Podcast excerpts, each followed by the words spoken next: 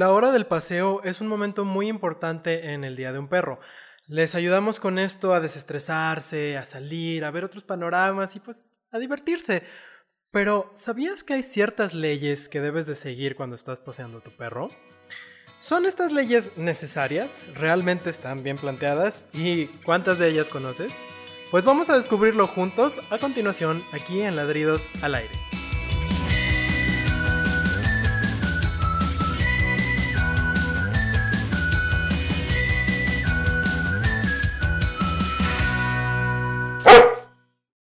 Bienvenidos a Ladridos al Aire, el show que te invita a ser un poco más perro.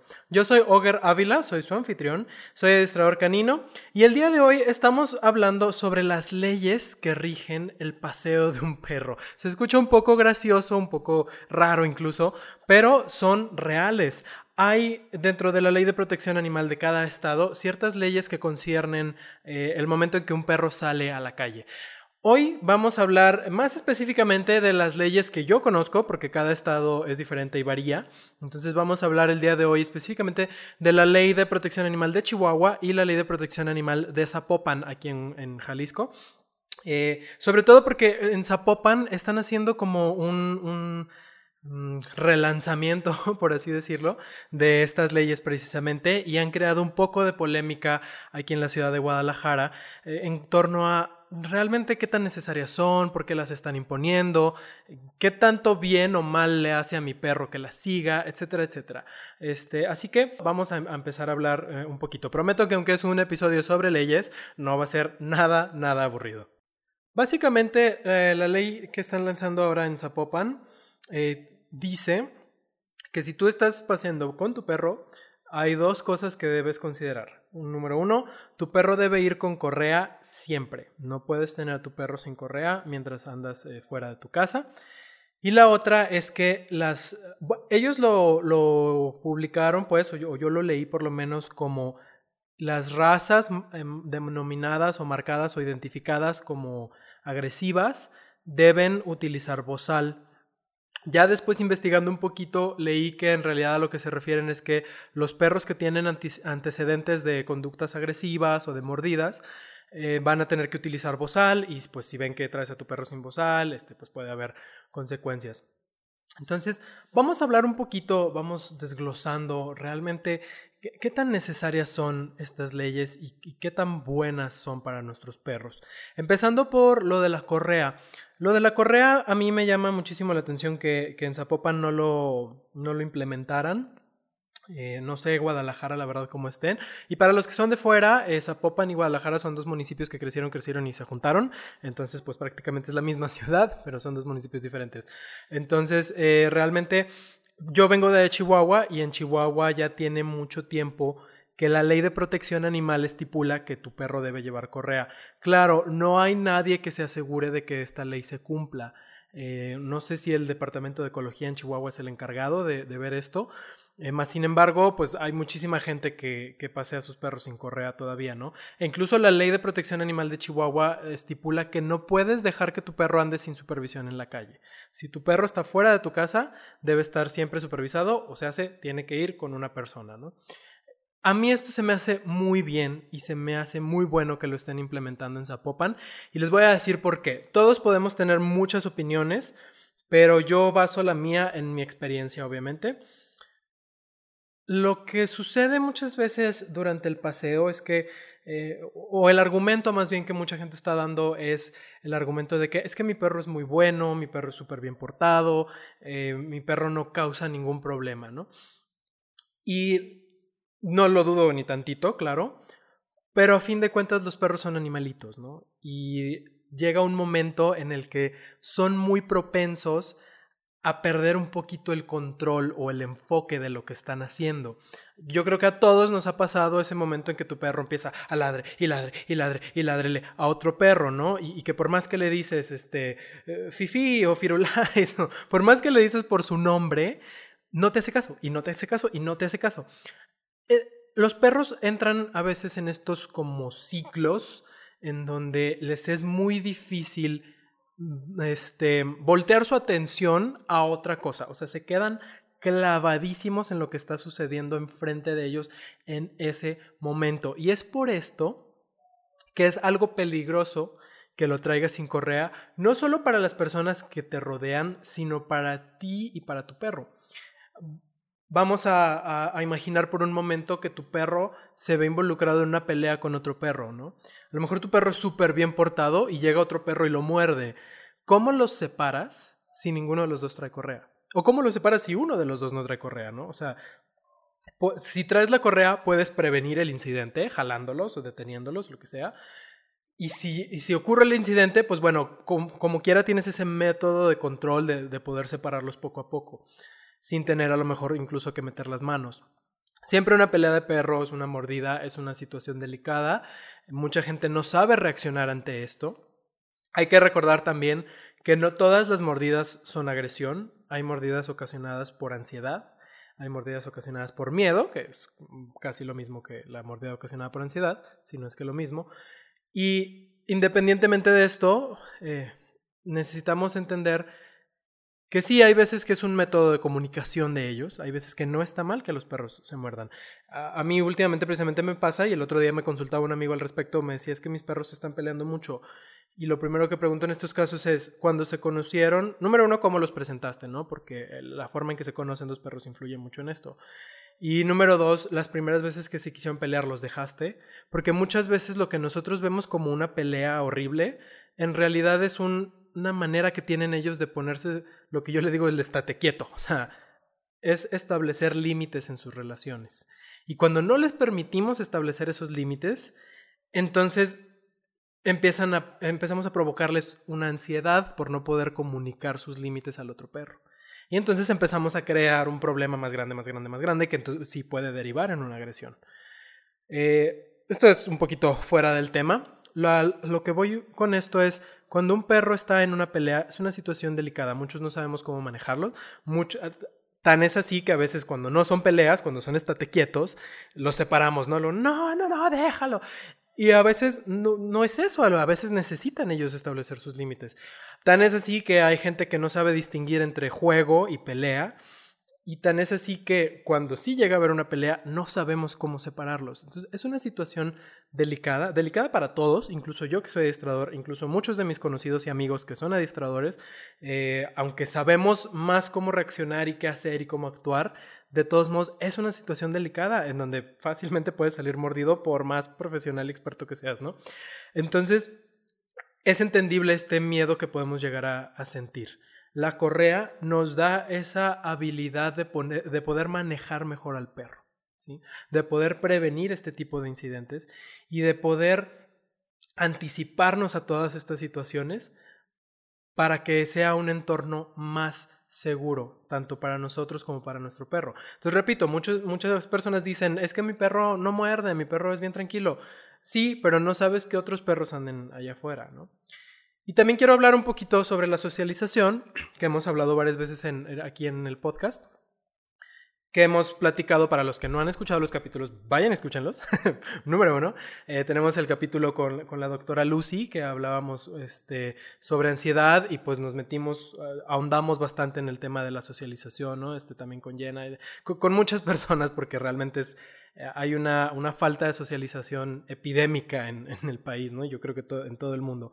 Entonces la socialización es, la etapa de socialización es ese momento en el que el perro conoce el mundo. O sea, es ese momento en el que empieza a experimentar con, con materiales, con puertas, con relaciones, ¿no?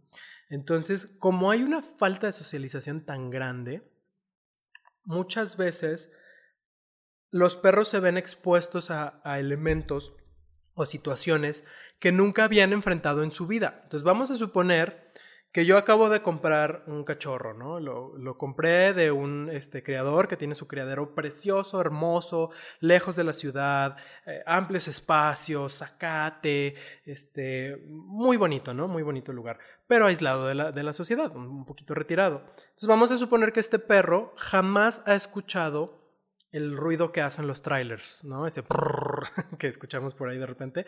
Este, vamos a suponer que jamás lo ha escuchado y traemos a ese perro en la calle sin correa y lo escucha por primera vez.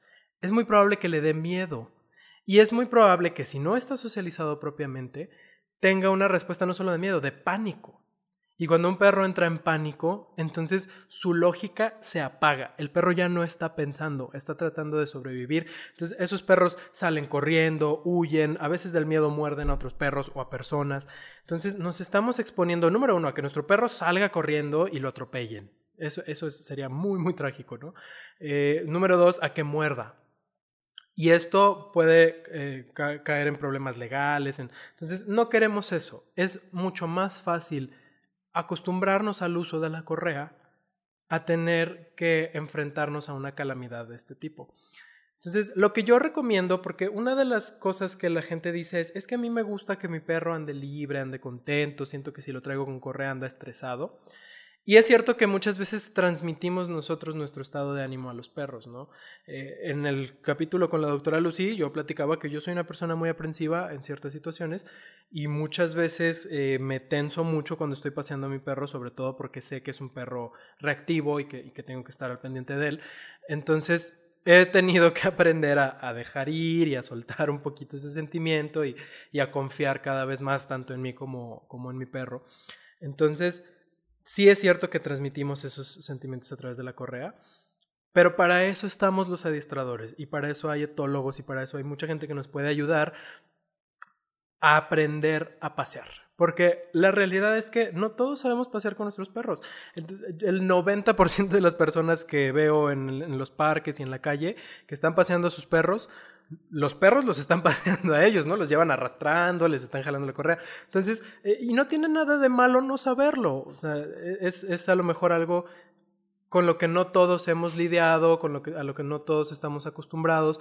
Entonces, a lo mejor es la primera vez que tienes un perro, a lo mejor nunca has tenido una clase de paseo. Entonces, no tiene absolutamente nada de malo que no sepamos pasear y que necesitemos pedir ayuda de un adiestrador que nos indique cuál es la manera adecuada, que le enseñe al perro a no jalar, que le enseñe al perro a sentirse cómodo con su collar, con su correa, con su arnés, con lo que sea que le pongas, que el perro lo disfrute, que tú disfrutes el paseo. Es muy, es, realmente es una clase muy sencilla la clase de paseo. No nos toma nada, es, es un esfuerzo mínimo y puede mejorar muchísimo la relación con nuestros perros. Entonces, si a lo que a ti te preocupa de la nueva ley de Zapopan o donde sea que vives, si hay alguna ley similar, si lo que te preocupa es a lo mejor que tu perro se estrese, que no disfrute el paseo, no hay ningún problema. Eso se puede enseñar y se debe enseñar. En mi opinión, es nuestra responsabilidad como dueños de perros llevarlo a una clase para que aprenda a disfrutar su paseo. También se pueden usar correas largas, que yo con Sony uso una correa De hecho, tengo dos correas agarradas con un, este, con un mosquetón de, de escalar. Este, de mis tiempos de alpinista. y entonces lo, que hago es agarrar esas dos correas y ya, o sea, Sony tiene muchísimo espacio para alejarse de mí y yo estoy bien pendiente del entorno para ver si se acerca alguien, si viene un niño, si viene otro perro, entonces ya empezar a controlar un poco más la situación. Mientras no haya peligro, entonces Sony puede ir, venir, anda conmigo, caminamos, no hay ningún problema con, con esta nueva ley, nuestros perros pueden ser igual de felices paseando. Y nosotros lo único que tenemos que hacer es el esfuerzo de adaptarnos, porque a fin de cuentas esto es un beneficio para nosotros y para nuestros perros. Es una medida de seguridad. Últimamente son animalitos y pueden perder el control. Por más que los conozcamos, por más que los tengamos entrenados, pueden perder el control. En cuanto a esta parte de la, de la ley, yo no estoy absolutamente en contra, yo estoy a favor de que todos utilicemos la correa. Es un medio de prevención. Así que es hora de que cambiemos un poquito esa manera de pensar y empecemos a buscar nuevas maneras y abrirnos a la posibilidad de un paseo divertido y seguro. Vamos a un rápido corte comercial para agradecer a nuestros patrocinadores y regresamos. No cabe duda de que todos amamos muchísimo a nuestros perros, pero convivir con una especie diferente a veces puede ser algo difícil. No podemos comunicarnos tan fácilmente y a veces no entendemos por qué se orinan en todos lados, o por qué mordió al vecino, o por qué hacen muchísimas de las cosas que a veces pues nosotros consideramos que están mal. Si tienes algún problema con tu perro, no dudes en contactar a Smart Dog Guadalajara. Smart Dog Guadalajara es una escuela para perros aquí en Guadalajara que entrena a los perros con el método de reforzamiento positivo. Esto quiere decir nada de violencia, nada de jalones de correa, nada de golpes, todo es en positivo. Tu perro aprende a convivir contigo y con tu familia por gusto y diversión. Así que si tienes algún problema con tu perro o simplemente tienes un perro nuevo y quieres prevenir problemas, no dudes en contactar a nuestros amigos de Smart Dog Guadalajara. Los puedes encontrar en Face así tal cual como Smart Dog GDL.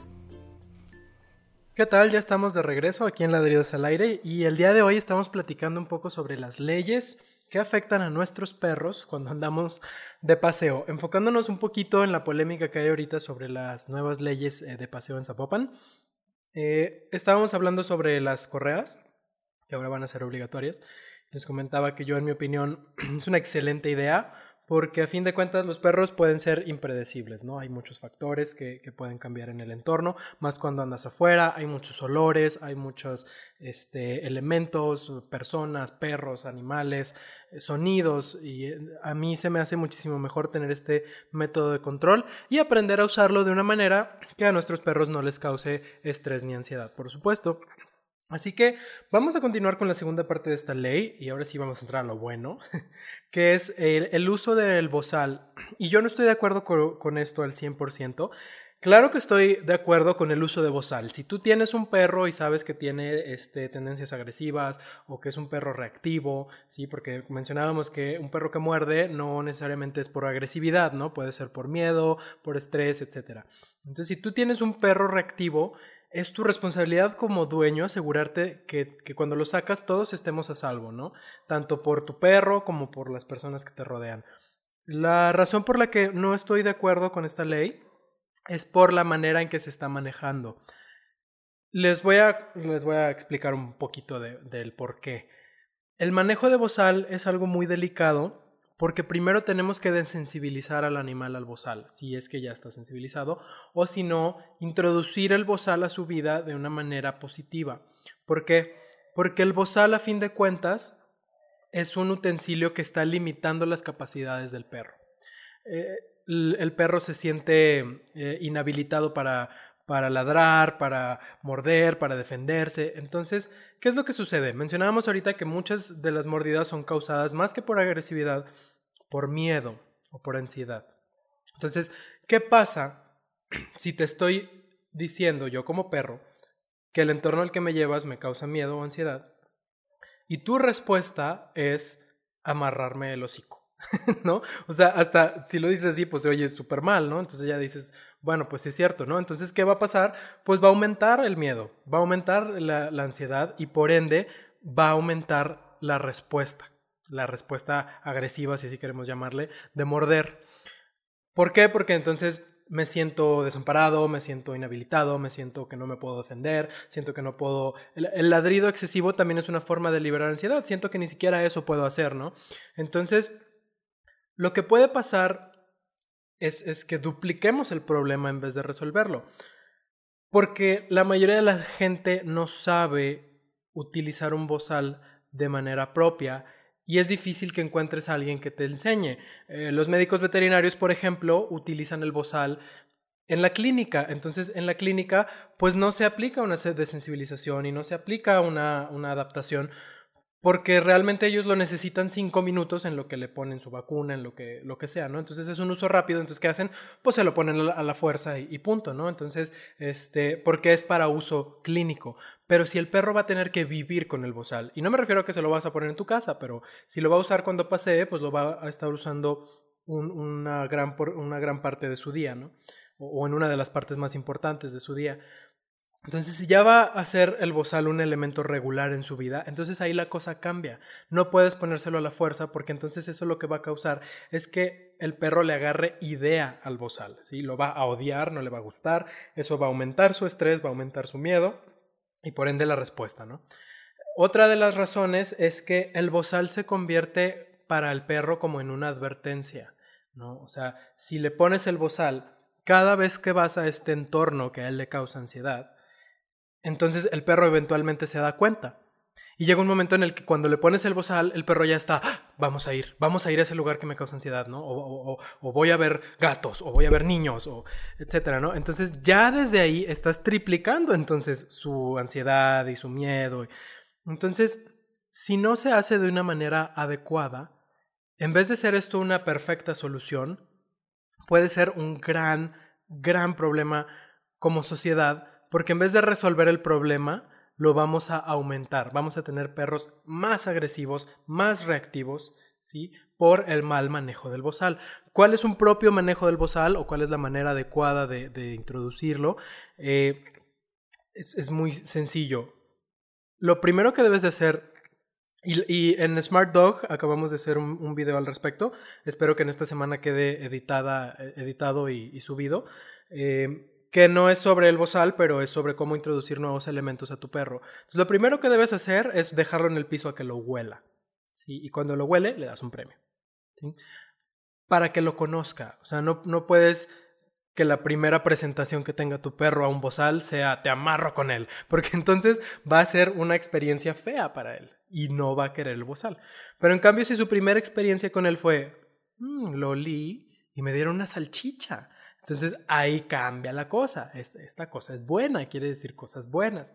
¿sí? Después, dependiendo del tipo de bozal, este, puedes o, dejarle unas salchichas adentro y que meta el hocico para comérselas, o si es de esos bozales que, son como de tela y que, tienen hoyo por los dos lados, entonces este, le puedes poner el premio de un lado para que él meta la, cara al bozal y que, solito se come el premio, etcétera. Puedes irlo presentando poco a poco a poco, lo más desglosado que puedas para que no sea abrupto. Entonces lo que vamos a hacer es mira, o sea, huélelo. Y eso es un premio. ¿sí? Y después lo levanto y por levantarlo es otro premio. ¿sí? O sea, el hecho de que yo lo haya levantado no quiere decir que ya ahora sí le debes tener miedo. O sea, pues sí, mientras está en el piso, pues no pasa nada. Pero si ya lo levanto, entonces te voy a amarrar. No, por levantarlo es otro premio. ¿sí? Así hasta, y no es nomás un premio, es premiarlo varias veces hasta que el perro esté cómodo con que nosotros tomemos el bozal y lo levantemos. Y el siguiente paso es acercárselo. No ponérselo, acercárselo a la cara y premio. Y hacemos varias veces eso hasta que el perro esté cómodo con que le acerquemos el bozal a la cara. Y la siguiente es ponérselo sobre el hocico sin cerrarlo, sin, sin abrochárselo atrás de la cabeza y luego darle premios por eso o darle premios a través de la rendijita mientras lo tiene sobre el hocico.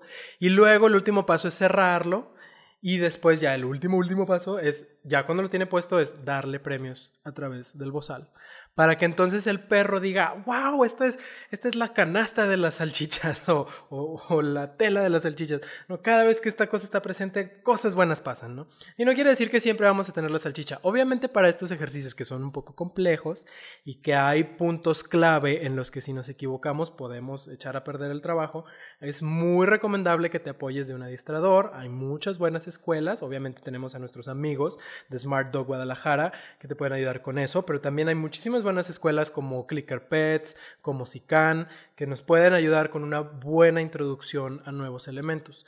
Entonces, de esta manera, cada vez que le pongas el bozal a tu perro, en vez de él sentirse restringido y sentirse mal y ansioso, se va a sentir bien, se va a sentir contento, le vas a ayudar con ese proceso y así es como se debería de estar manejando. El problema es que la ley se está eh, imponiendo, eh, no es una mala ley, lo que pasa es que la gente no, no tiene la educación de cómo introducir un bozal y, no, es, no es culpa de la gente, no, no, estamos diciendo que esté mal, pues es que esto es, es cosa que se necesita un profesional para lograrlo.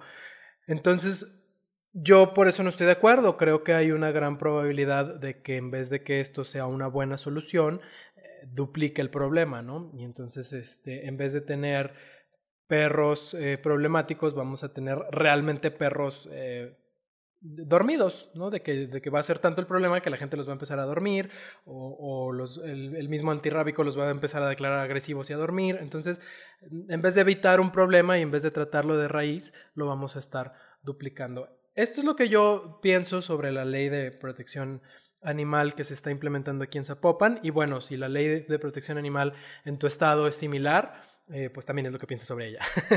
Eh, claro, pues todas mis opiniones están basadas en mis conocimientos y mi experiencia, pero a mí me encantaría escuchar qué piensan ustedes al respecto. ¿Conocen la ley de protección animal de su estado? conocen las pautas y las cosas que tienen que tomar en cuenta ustedes respecto a sus perros en su estado. Y si las conocen, ¿qué opinan de ellas? ¿Cómo les afecta a ustedes en su día en día? Eh, qué cambiarían, qué mejorarían. Me interesa muchísimo saberlo. Así que, por favor, eh, si les gusta compartir sus pensamientos conmigo, en el post en donde publicamos este capítulo me pueden compartir sus pensamientos, me los pueden también mandar por inbox a ladridos al aire. Y hablando de inbox, vamos a pasar a nuestro nuevo segmento de preguntas y respuestas.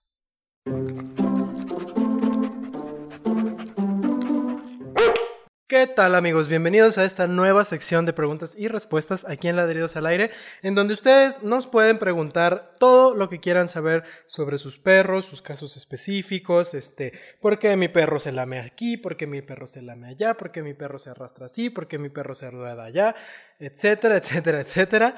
Y nosotros trataremos de contestar lo más acertadamente que podemos, porque ya recuerden que pues cada caso es diferente, eh, hay muchos factores que analizar, pero pues trataremos de darles la mejor respuesta que podamos. Así que vamos a empezar con nuestra primer pregunta, que viene desde Chihuahua.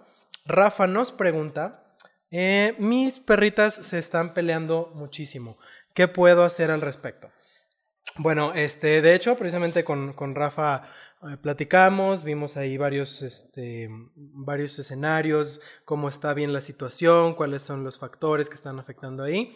Y ya más o menos le dimos una respuesta. Les vamos a platicar a ustedes, este, pues que llegamos a la conclusión de que eh, hubo una, una mala presentación ahí entre sus, sus perritas y ha habido como un, manejo con, con, muchas diferencias entre cada perra, ¿no? Entonces hay una perrita que duerme con ellos, otra perrita que, que no, y este, varios detallitos así. Entonces eh, vamos más que nada a enfocarnos en platicar cómo podemos presentar a dos perros para que se lleven de la mejor manera. Y les voy a, a platicar precisamente cómo lo hice con Sony y con Bigotes.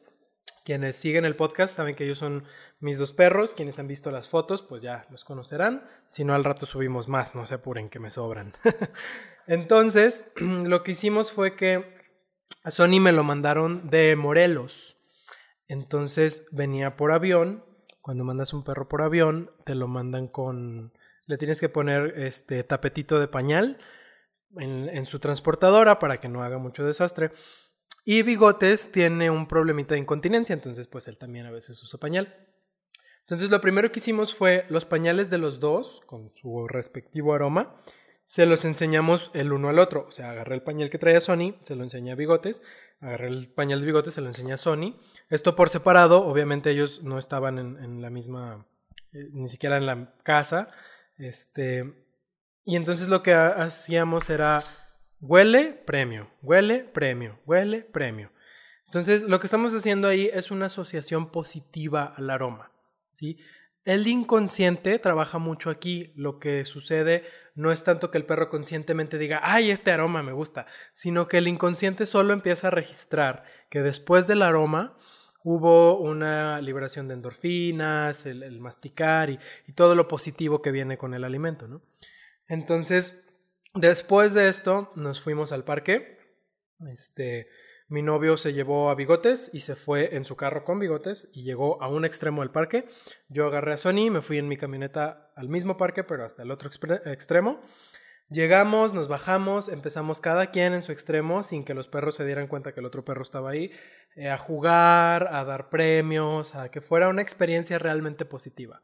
Poco a poco nos fuimos acercando y poco a poco me refiero este, a seguir jugando y que, que, dentro del mismo juego nos fuéramos moviendo de área, ¿no? No necesariamente de decirle al perro, vente, vamos para acá, o sea, no, que dentro de la misma experiencia nos fuéramos moviendo poco a poco hasta que se vieron a la distancia. Cuando se vieron, entonces ese fue el momento de jugar más, de dar más premios, que sea una asociación positiva. Nos fuimos acercando más y más y más y más hasta que ya se toparon, se olieron, se conocieron y ya, seguimos jugando. Fue una experiencia positiva. Lo que queremos es que los perros relacionen al, otro perro con una experiencia positiva. Esto también se puede hacer este, para presentar perro con gato, etcétera. Claro que si tienes un perro que no le gustan los gatos, pues entonces va a ser un proceso más largo y delicado, pero se puede hacer. Entonces ya el siguiente paso pues fue ir, ir a la casa, eh, que entraran juntos, que, que Sony conociera el entorno, que Bigotes este, lo observara y no hubo ningún problema ahí, se llevaron muy bien. Después de esto hay un punto muy importante que es cuando ellos eh, deciden las pautas de su relación y se ponen límites el uno al otro. Entonces, ¿qué es, ¿en qué consiste esto? Generalmente nosotros lo interpretamos como una pelea. ¿Sí? ¿Por qué? Porque se gruñen y se agarran y... Entonces, lo que realmente está pasando es que un perro le está diciendo al otro, hey, estás en mi espacio personal, esto no me gusta, aquello no me gusta. Y nosotros intuitivamente a veces los separamos. No, no, no te estés peleando.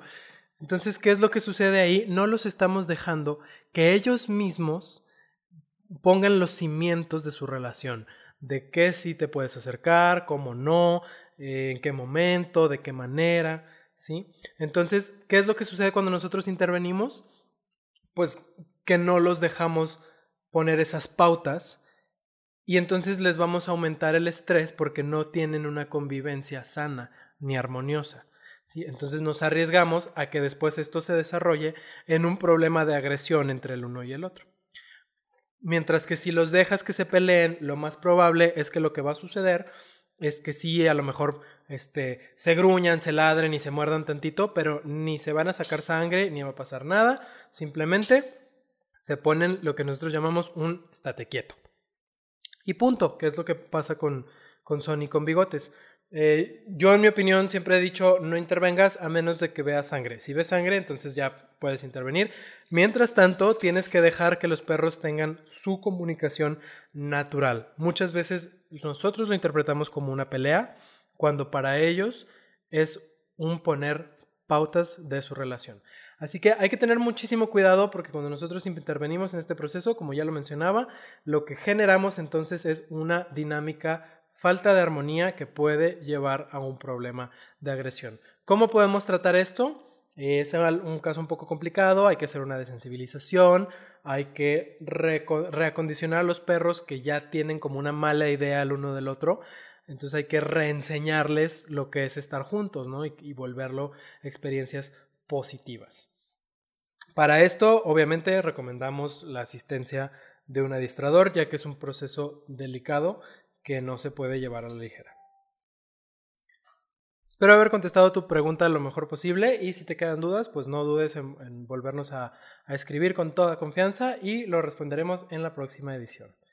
Vamos con nuestra segunda pregunta. Nuestra segunda pregunta viene a nosotros desde la Ciudad de México y nos pregunta Kenji, espero que sí se pronuncie bien tu nombre, eh, ¿cómo debe ser un paseo canino? Eh, debe el perro estar libre, debe usar juguetes, etcétera, etcétera. Eh, precisamente va con nuestro tema de hoy, que es, la legalidad de los paseos este, con los perros y todo lo que eso implica. Y en, alguna ocasión, cuando vino de invitado Adrián Pérez, lo comentábamos que mm, yo, tanto él como yo creemos que el paseo es para el perro. Si, si, tú quieres un paseo para ti, pues puedes salir tú, ¿no?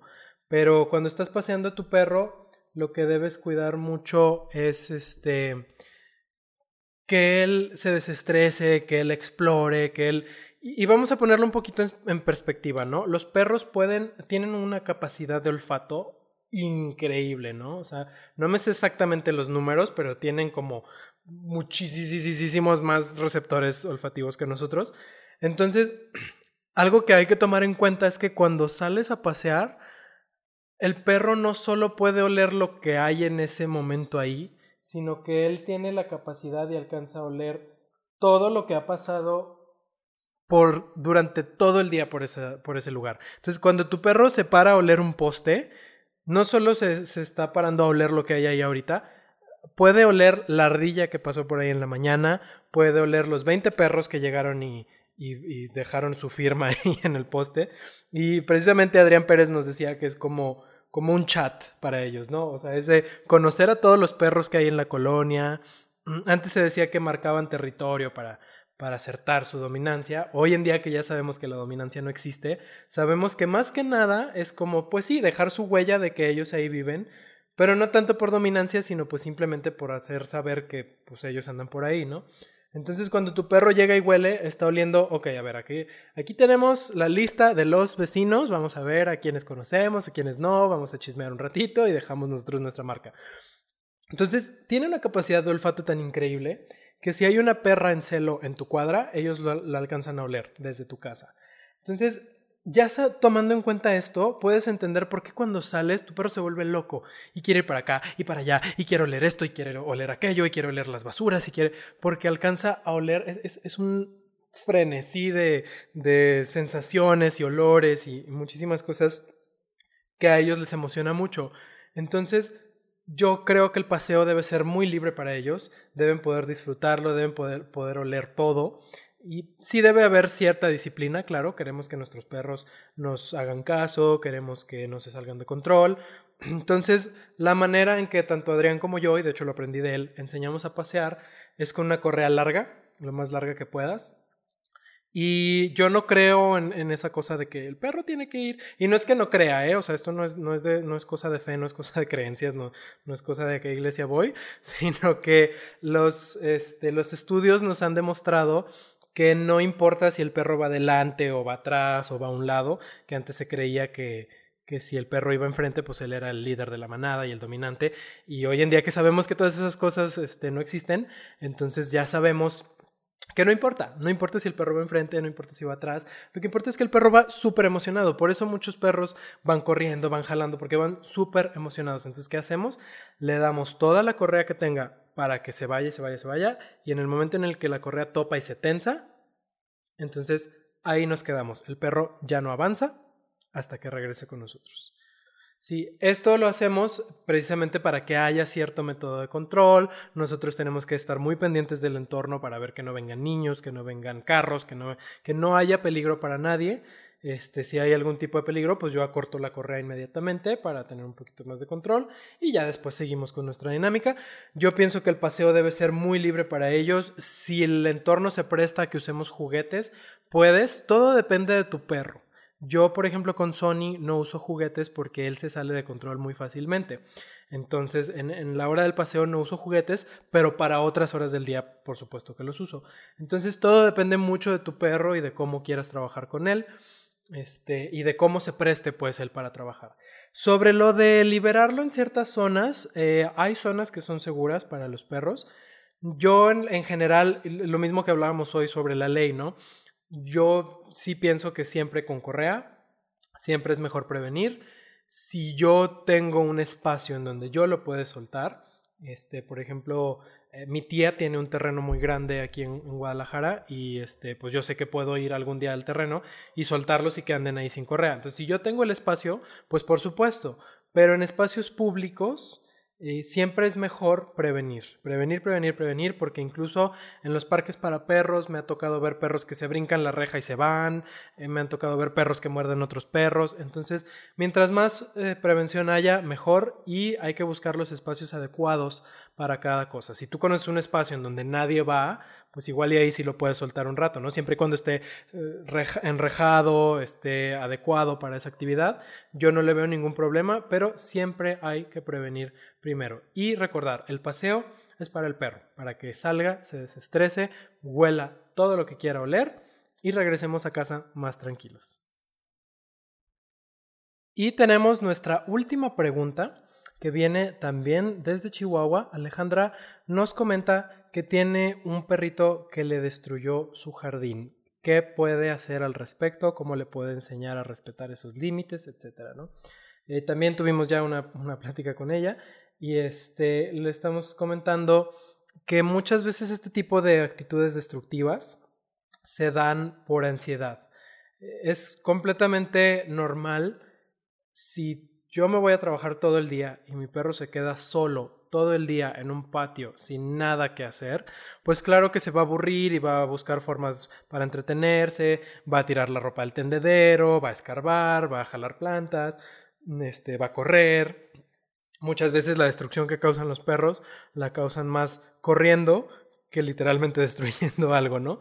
Entonces, ¿qué podemos hacer en estos casos? Bueno, eh, la ansiedad es un tema grandísimo. Tuvimos eh, de invitada a la doctora Lucy, que nos habló mucho sobre la ansiedad. Eh, ella las trata con, sus flores de Bach, que han resultado muy buenas. Yo he visto las flores de Bach aplicadas en emergencias médicas y funcionan súper bien.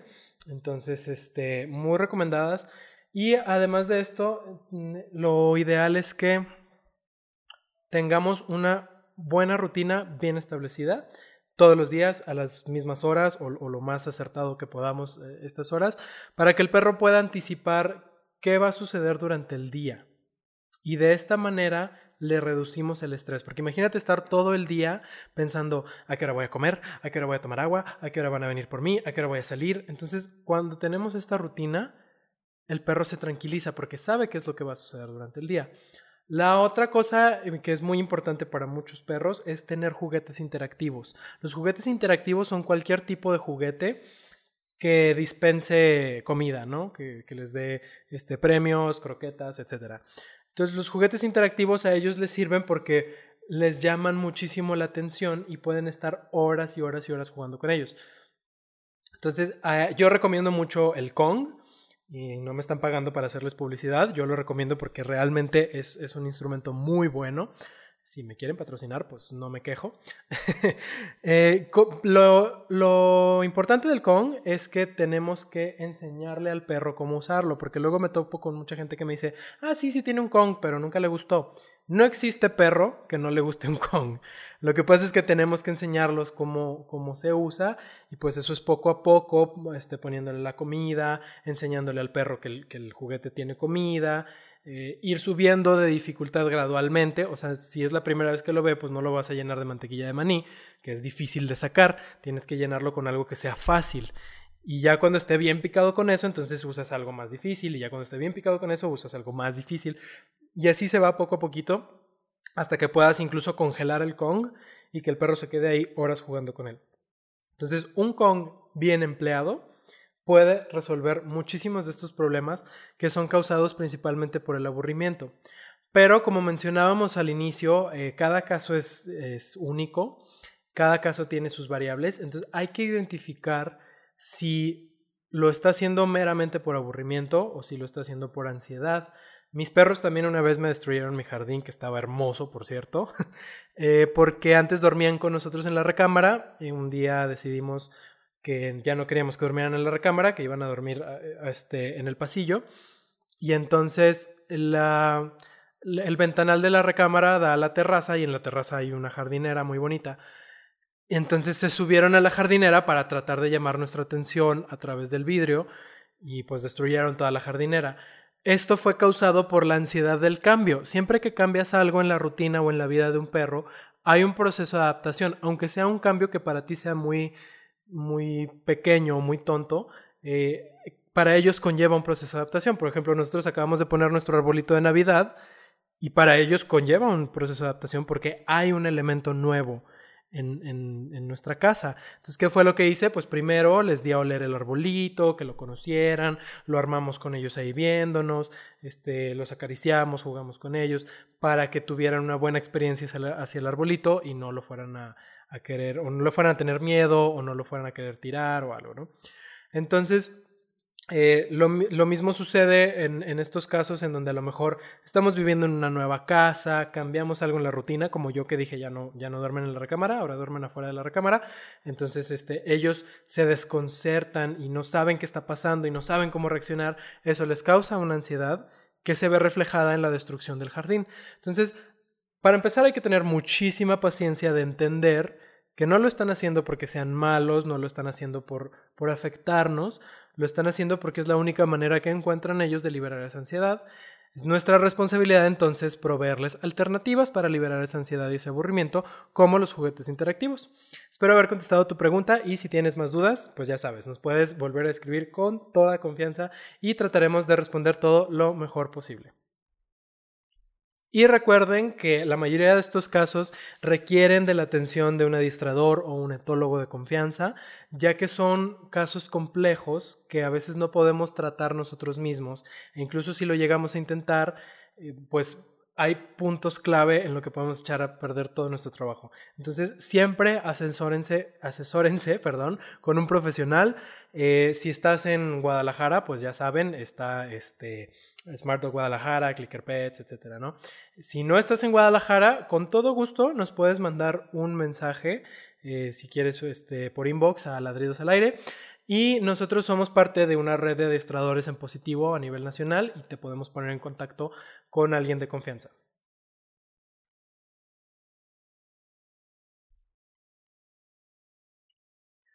Esto ha sido todo por hoy. Muchísimas gracias por haber escuchado esta edición de Ladridos al Aire. Esperamos que les haya gustado mucho y sobre todo esperamos que les sirvan mucho nuestros consejos para convivir mejor con sus perros. Los esperamos en la siguiente edición de Ladridos al Aire y hasta entonces que tengan muy buen día.